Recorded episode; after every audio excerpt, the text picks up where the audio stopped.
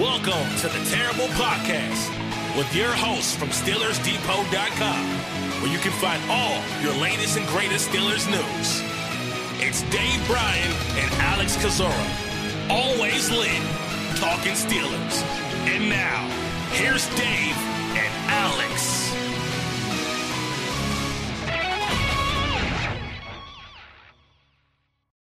Welcome to the Terrible Podcast, another special edition of the Terrible Podcast, Pittsburgh Steelers Training Camp 2023. I am Dave Bryan from SteelersDepot.com. It is August the 15th. It is Tuesday. It is approximately 7:40 Eastern Time. The Steelers had their 14th training camp practice earlier in the day. This is our 13th special edition of the Terrible Podcast. And, of course, with me on the other end is Alex Kazora, who, by the way, is, 10 years in now as of today, I believe, with Steelers Depot. Is that correct, Alex? Happy Tuesday to you and happy anniversary. Thank you, Dave, and same to you. I outlasted Jarvis Jones, who was the description of my first ever, the topic of my first ever article I did on August 15th of 2013, Jarvis Jones's debut and evaluating that performance. And so we've sped past him. Now I'm just trying to beat Kelvin Beachum. That's my whole goal is to outlast Kelvin Beachum. I think we're tied right now.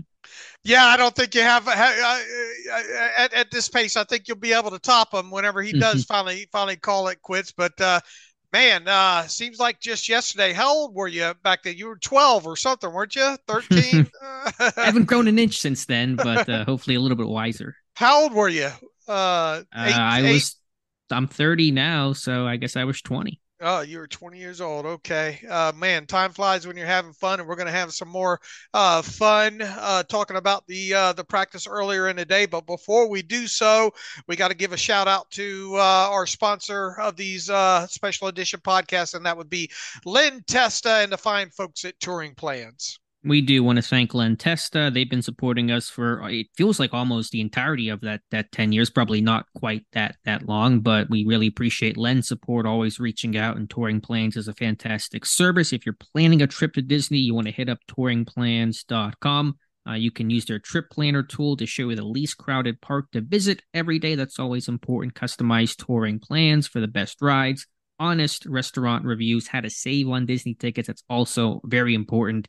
This time of year, the best hotel rooms to ask for, and so much more. So we thank Len Testa. We thank Touring Plans. Check out the website, touringplans.com, and you can find them on Twitter at Touring Plans.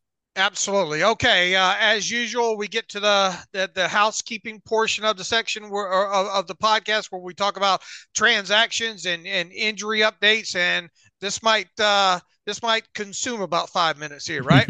Yeah, we're going to run long on the housekeeping portion, so several players have been signed. We'll talk about it maybe a bit more tomorrow on the regular Wednesday show, but new cornerbacks, Lavert Hill and Neville Clark, Hill wearing 25, Clark wearing 33. A new running back is in. I think it's Xavier Valadie, number 33. John Lovett has been waived, also waived, injured Duke Dawson, so foot in my mouth for saying the other day, I don't think Dawson was going to go straight to IR. He is, although I don't think the injury is necessarily Corey Trice level torn ACL, but either way, he's been waived injured. Isaiah Dunn has been waived as well. So that's the cornerback replacement. Not sure why Lovett was just getting healthy and then he's waived. So I don't know what's going on there, but those are the signings in terms of 3 new people in, 3 people out. And do we know about Forrest Ryan, the linebacker being added? When did that happen? Did it happen?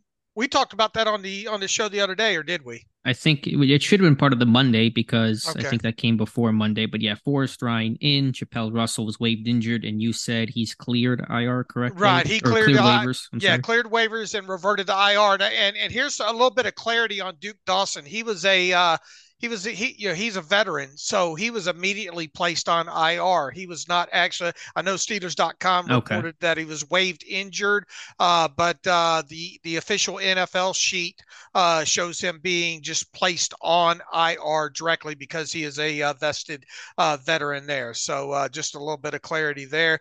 That Xavier Valadie, we'll talk a little bit about him on the Wednesday morning podcast and all, but a guy that Shrine Bowl product, and it'd be interesting to see if he gets some work in this preseason game. All right, with and what about injuries? How about the health of the team coming out of this practice? Sure. Not practicing today was Nick Kwiatkowski with the shoulder, Trey Norwood with his right leg. He was doing some more jogging. He's getting closer to return. I don't know if we'll see him by Thursday's final camp practice, but I'm confident he's going in the right direction. Nate Herbig with that shoulder injury did not practice. Larry Ogunjobi did not work, still has a boot on that right foot. Marcus Golden, unknown. Tomlin did not seem to be too concerned about Golden when asked, and Golden moved around fine. Practicing in full, returning was Keanu Neal, and so the safeties are getting much healthier overall. Keanu Benton practiced in limited fashion today. He was in full pads, went through the individual period, did not practice in team. I would call Joey Porter Jr. full, although he didn't take 100% of his normal reps in team, but he did work in team here and there, and so he's basically all the way back. I'm optimistic he'll play in Saturday's game against Buffalo, and I don't think I noticed any in-practice injury. Something may have occurred, of course, but overall seemed to be pretty clean during the day. All right, that should have everybody up to speed on the housekeeping portion of this special edition of the podcast. And man, it feels like we have a lot, you know, it feels like there's a lot to unpack today, but we'll try to roll through it as best we can. But I wanted to start with the offensive line because it happened, Alex, it happened. And why don't you tell people what happened and, you know, the rest about what happened with the offensive line group. The one position we have not seen rookie 7th-round pick Spencer Anderson play this camp was center. Dave, we've been talking about this for a while, especially after the Herbig injury. You know, will we see Anderson at center? And you saw him at center today. He got, you know, a decent amount of reps there. He played some guard, played some tackle, so it wasn't all in the middle, but he did work there. Was down on the field early, getting some reps in, getting some coaching points and pointers from Nate Herbig and Mason Rudolph. So it was okay overall. There weren't any bad snaps that I saw. There was one, you know, pulled the old BJ Finney where he didn't snap the football. Everybody else knew he didn't. So I'm assuming that's probably on Anderson. But I guess, you know, for a first time out, it was okay. All right. Now we wait and see what transpires in the preseason game. If he can get in there and get a few snaps that way as well too, but at least they are now working him in at the position. What else happened on the offensive line today? Some pretty trending upward for Broderick Jones. I would say so. Some really good reps against Nick Herbig, and those two have had excellent battles throughout training camp, but Jones convincingly won all three of the reps on Herbig today. And I think Herbig, you know, he was laid off the ball on one snap, so it was a pretty easy win for Jones, but still really good, I think, day for him. I thought Dan Moore did well. I have one, and I'm regretting that you started with the O-line because I kind of have a take here that's probably stupid and it's going to sound really bad, and I'm not even going to tweet it out because people will yell at me. I'll just say it on here. I think Kendrick Green is kind of getting it in terms of the offensive line. I know that sounds insane, but his punch the last 2 days in 1v1, Sunday practice and today's practice, I mean, it's looking strong. He seems more aggressive. He seems more comfortable. He still really struggles whenever he's asked to cover the edges and slide and mirror and defend kind of more speed, finesse moves. But, man, Dave, you should have seen him against Loudermilk today. There were a couple of really good reps. I mean, he won all three reps on Isaiah Loudermilk, and just really good punch and some of those more aggressive on-body sets that Pat Meyer teaches. So, I don't know. I just have a weird feeling that Green's going to somehow look better in this Bills game. Well, it'd be interesting to I mean, he's not, you still haven't seen him at guard, right? Or much of any. I haven't, although it was a little notable in that 1v1 period. He took a couple reps at center, but then took the final three on Loudermilk as a left guard. And so are they going to maybe give him a bit of a look here? Are they just trying something different? I mean, we'll have to see. He's not gotten any team period as a guard, but he actually kind of took some left guard aligned snaps in 1v1 today. They're giving him every opportunity, aren't they? They are. And again, the tape from the other night wasn't that appealing. It was bad. But I want to, and maybe this is some sort of weird false hope. And listen, I'm not a Kendrick Green stan or anything like that, but I can feel him getting it a little bit more than he has in the past. Will it be enough? Who knows? It's not trending that way. Anderson's, I think, playing his way onto the roster right now. Anderson, by the way, seems to be taking LaRaven Clark's a couple reps from LaRaven Clark, second team offensive tackle. Clark still got some work in there, but I'm seeing Anderson kind of steal a couple of those that I hadn't seen before. So I think Anderson is playing his way on. Green is not, but I just feel like, I mean, it may be too little, too late, but I think Green is kind of finally picking it up on some of the Myers coaching points. All right, and if people listening, Josh Carney has a film room up on Spencer Anderson earlier in the day, so stop by SteelersDepot.com and check that out if you got some time here. All right, offensive line. Let's go to let's go to the quarterback position now. Yeah, I would say it was a good day for Kenny Pickett. He was really firing the ball in on some of those short intermediate routes, showed touchdown field. There was one play that, yes, he would have been sacked easily by Cam Hayward, but had a really good corner, 7 route to Calvin Austin, deep downfield for, I think I have it as a 30-yard, air yards and a little bit of run after from Calvin Austin. But I thought Pickett, a bit of an early struggle in 7 shots, but, responded well towards the end. I thought the other quarterback struggled more. Mitch Trubisky threw a pick, was picked off by Elijah Riley. Thought Mason Rudolph threw a couple of bad balls. There was one really good route that Gunnar Olszewski ran, beat Jalen Elliott, and Rudolph just kind of short-armed it. And one of those moments where it should have been a great play overall that falls incomplete. So I just didn't think the quarterbacks... I thought the offense in general was kind of sluggish and had some issues that I hadn't normally seen fundamentally today, but I thought the quarterbacks behind Pickett with Trubisky and Rudolph were not at their best. All right, let's move back to the running back position. And actually, just one other quick note on quarterbacks. I don't know if this is intentional or just a misread by Rudolph, but he has fired so many contested catch opportunities to Hakeem Butler this year. There was one today where, Marjorie Harper is all over him. There's no separation, and Rudolph just threw it. I don't know if Rudolph's not seeing it or if he's just trying to give a veteran or kind of a guy fighting for a spot in Butler an opportunity, but I've seen a weird almost fascination with Rudolph trying to throw contested curls to Hakeem Butler. Interesting. All right. Now on to running back. Probably not a ton of notes here. I don't know if Valadie worked in team. I don't have it in my notes, but I may have missed something there. A lot more running back snaps for Connor Hayward, who I think is going to be used in that capacity when needed, when called upon at some points throughout this year. I think this conversation probably is better served for tomorrow, but there's been a big discourse about Jaylen Warren I saw on Twitter today. I posted that clip of that great run that he had in the Bucs game, and so I don't really know what talking point to offer, but I do kind of have a thought in my head, and this is not me coming down on Najee Harris. I like Najee Harris more than I think most people on Twitter seem to like Najee Harris, but I do kind of have the question. I'm trying to answer it myself, and so I might post it to you, and we can talk about it more tomorrow.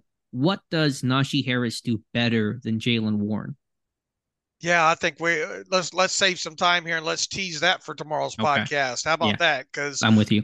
We could have a pretty good conversation about that. I think there, and I think that does all stem from that clip that you posted from the game the other night. I think it was the 10-yard run, right? Mm-hmm. You even highlighted that in the last podcast in the tape review.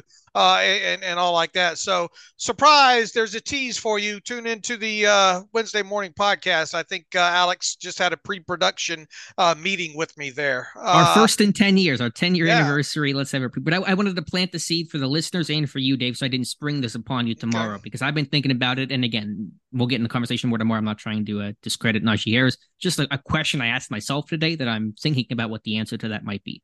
And this Xavier Valadie, pretty good sized kid, I think overall. He 6 foot 198. I haven't gone deep to see special teams work that maybe he got with the Texans and all like that. But I know looking at his college stats there, over 40 explosive runs of 20 yards or longer in his college career there, and obviously was a Shrine Bowl guy. Josh Carney had a write up about him at the time. All right, let's move to the wide receiver position here.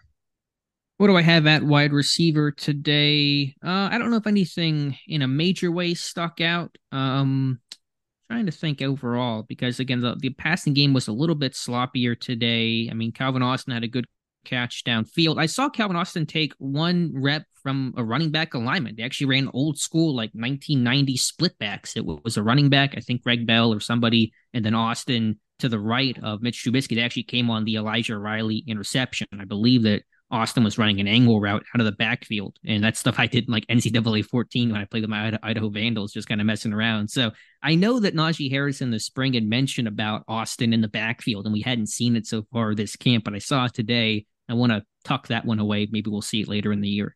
All right. There's nobody other than Najee Warren and Anthony McFarland right now.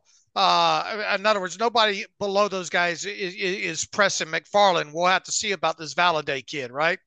Yeah, but there's also, I mean, Connor Hayward is getting legitimate running back time. So if you want to kind of talk about that and potentially outsiders, but I mean, no, Greg Bell, I think Greg Bell's got some explosiveness in a decent game, but he's not pushing for a 53. Higgins is not pushing for a 53, and the Valadie just got here. We'll have to wait and see on that. All right. And let's see, we just covered the wide receiver position. Tight ends.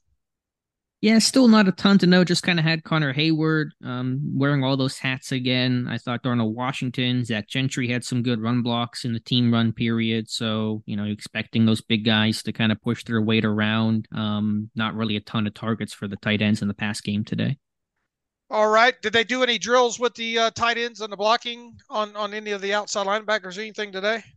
There was a run blocking drill. I don't know if the tight ends were even involved. It was O-line, D-line. There weren't any one-on-ones today. It was kind of doing some 4 over 3, 4 defenders, 3 eligibles, and your pattern matching and doing those kinds of things. So I don't necessarily chart all of those. Don't have a lot of notes on what those guys did today. I think Washington had one nice catch over the middle on kind of a tightly contested play. It was a good ball from, I forget who threw it, I think Trubisky, but pretty quiet on my notes from the tight ends today.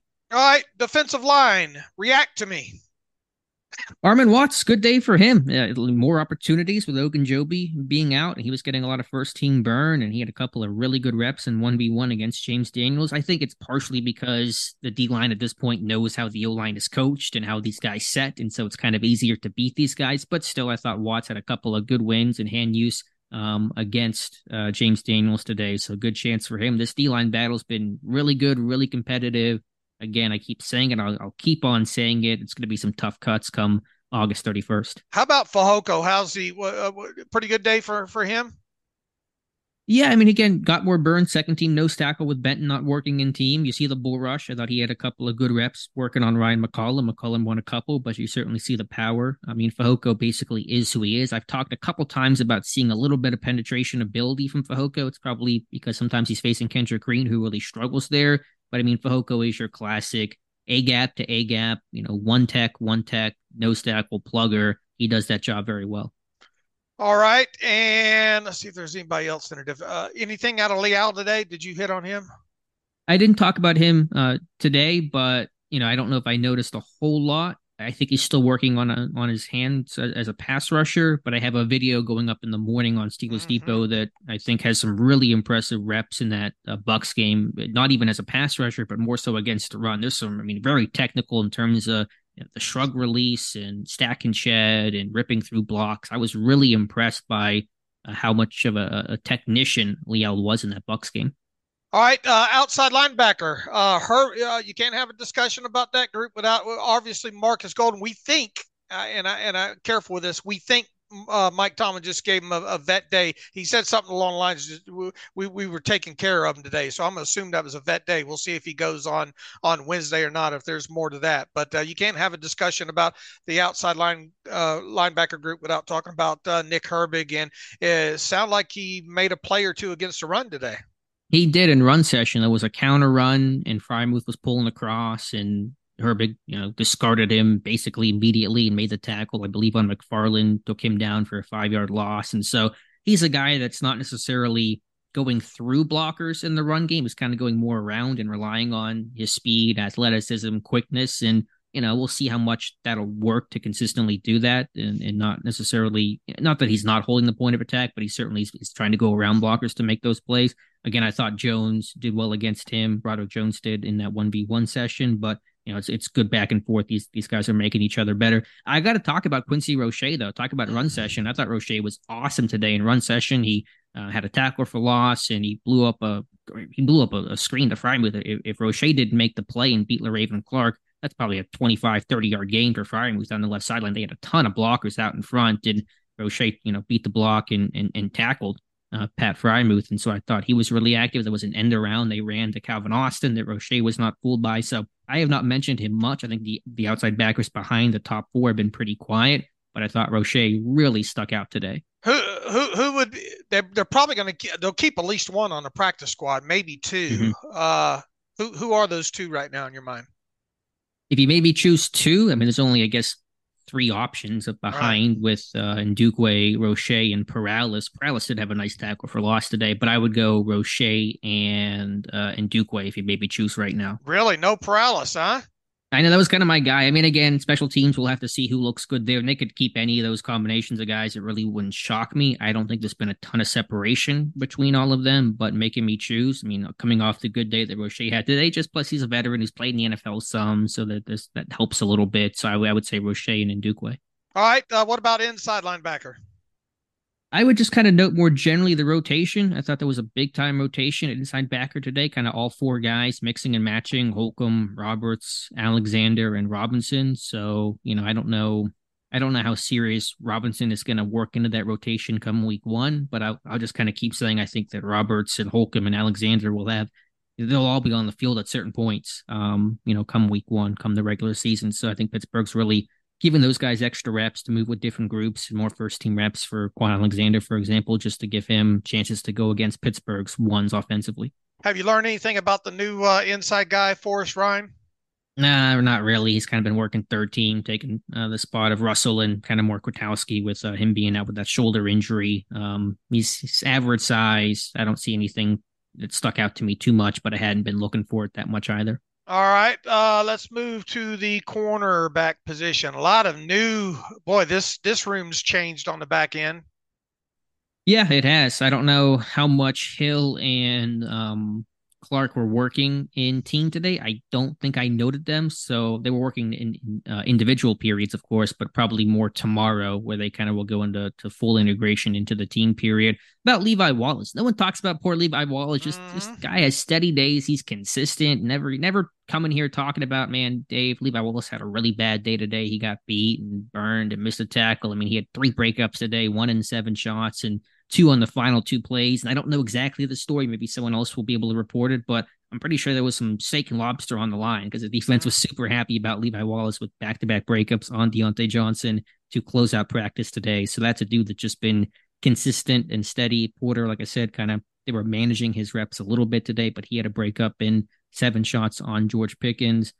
So he kind of stuck out in those more limited reps, but Levi Wallace was just, you know, making plays today in coverage. We don't talk about Chris Wilcox still on the roster much.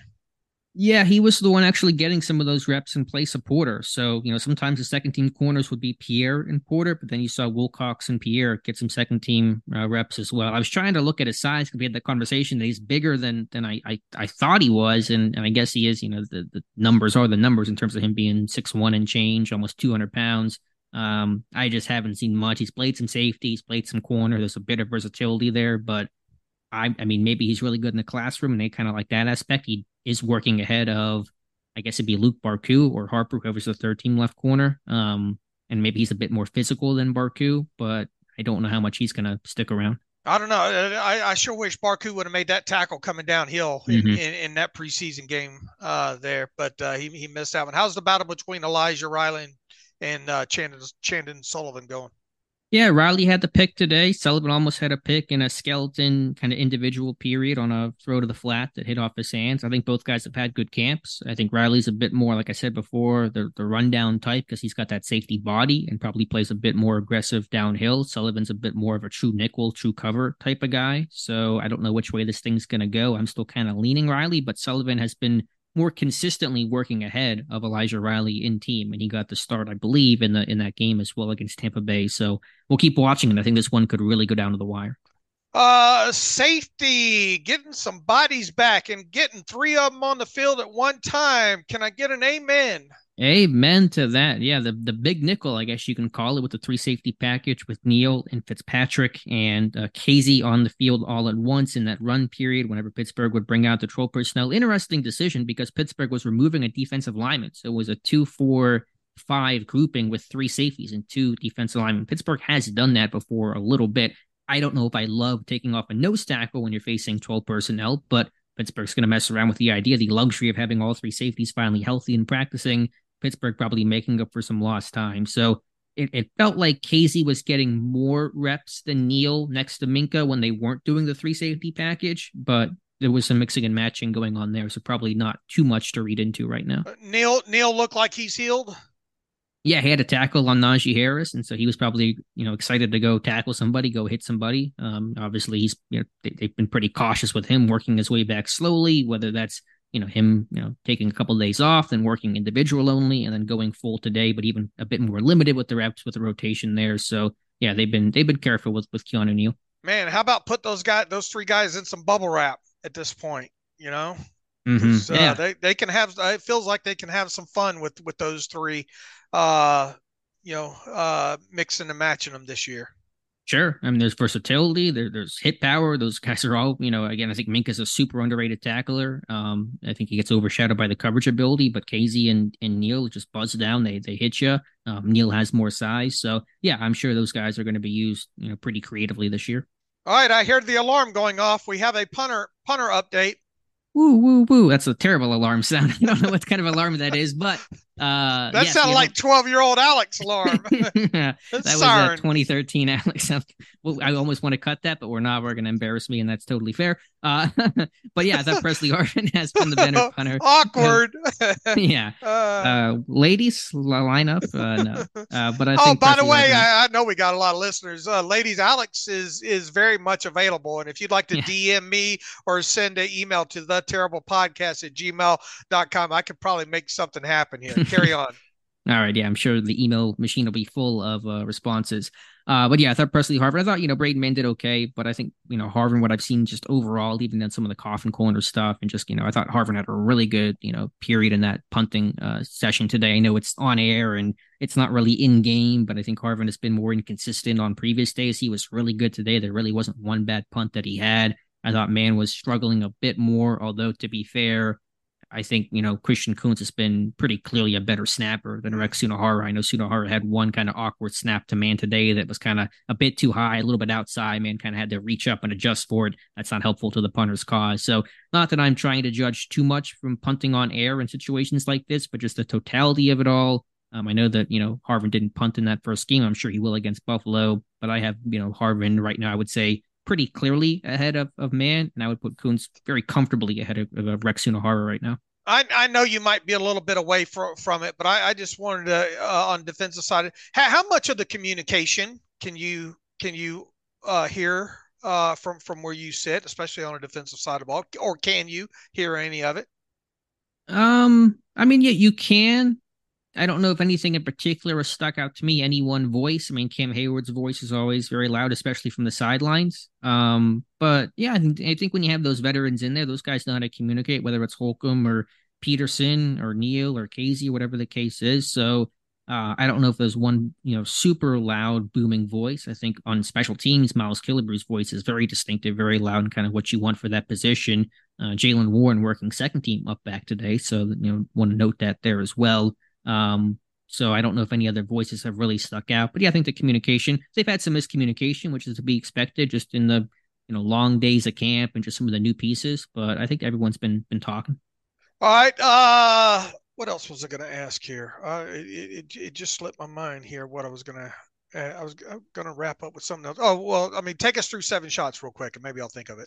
Yeah, it was a fun 7 shots today. I'll go through it here when I pull up my notes. First one, Najee Harris, 2-yard run off right guard for an early score for the offense. Second one, it was Pickett looking for Freiermuth, Minka covering. Freiermuth put up a hand, pass a little bit out in front, incomplete. Next one, back shoulder attempt to Allen Robinson. Levi Wallace breaking that up. Next one, Joey Porter Jr. breaking up a throw right side to George Pickens. So at this point, the defense is up 3-1. They're feeling pretty good. Mitch Trubisky, second team, comes in. Trubisky looks left, finds Connor Hayward right for a touchdown, pretty open. Next one, little kind of wide stick to Rodney Williams. Tough play there to defend if you're Miles Killebrew. So now it's tied at 3-3. And very interestingly, Mike Tomlin calls the first teams back on. First team offense, first team defense for a winner-take-all. You don't see that one too often. And so first teams are back in. And Kenny Pickett finds Deontay Johnson, I believe, on a pivot route. Right side, the offense wins 4-3. So Tomlin trying to find ways to keep camp fresh on day 14, really try to ramp up the competition, raise the stakes. And that's why that's the benefit you get from a head coach who's been doing this for so long. He kind of has the time and the energy to think about ways to up the competition and break up a bit of the monotony of camp this time of year. I remember what I was going to ask you. It's about your post at 9:30 this morning. For people that didn't get by the site, what did you mean? Will the Steelers play how they practice? Yeah, it probably sounds a little bit harsher than the critique was meant to be. It was just kind of some of the little things when we talk about how much Kendrick Green has been used at fullback, which did continue for 2 or 3 snaps a day in run period, and how much we've talked about Pony, and they have used Pony so much this camp, probably on, I don't know, a good 10% of their plays if I just had to kind of guess at a number. And then to not see that inside these games, you kind of wonder if you're going to do it this much in practice, why will you not apply it to a game? Now, I understand it's just one game. They're trying to work on a bunch of different stuff. Hopefully, we may see it for the next 2 games, but when you only have 3 games, there's obviously one fewer opportunity than there used to be when you had 4 to work on all this stuff. And so I just want to see, if you're going to dedicate this time to it and it looks, decent in practice, let's at least look at it in a game, see how these players function in these roles, see what you can glean from it. And then even return stuff where, I understand Pittsburgh was playing their backup specialists in this game where it wasn't, Boswell and Harvin and Kuntz and all that. But to see Jordan Berg get all those return opportunities, you'd almost want Olszewski and Austin back there just because you got to find out what those guys can do, Austin especially. So why rob those opportunities? You don't get a ton of them inside games. You never know what you might get in one particular game. Bunch of touchbacks, not a lot of punts. Punts that are super high and they don't have return opportunities. So I just, I know that you want to give Bird the opportunity, but I think it's probably in the best interest of the team to give Austin and Olszewski as many chances as possible because they are far more likely to be your return guys than Jordan Bird is going to be. All right. You have all that laid out in that post this morning. Boy, we got a lot of content up on the site as well, too. So if everybody gets a chance, try to swing by SteelersDepot.com tonight. Alex, you got 2 more of these in you? I think ready or not, here they come. But no, I think we'll be okay. All right, you and I'll be back on Wednesday morning with a full version of the Terrible Podcast. We'll probably try to keep that to about an hour there. You'll be back out at St. Vincent College in Latrobe for the team's 15th training camp practice of 2023. And then you and I will be back together Wednesday night to recap what you observed out there. So let's see. In the meantime, you can follow me on Twitter at Steelers Depot. Follow Alex on Twitter at Alex_Kazora. Follow the show at Terrible Podcast. Email the show, theterriblepodcast@gmail.com. If you like what we do and want to donate, SteelersDepot.com. Hit the donate button, upper right navigational bar. And also, if you'd like an ad-free version of the site, that's available upper right corner of the navigational bar as well. So, as always, thanks for listening to The Terrible Podcast, another special edition of The Terrible Podcast, Pittsburgh Steelers Training Camp 2023 with Dave and Alex.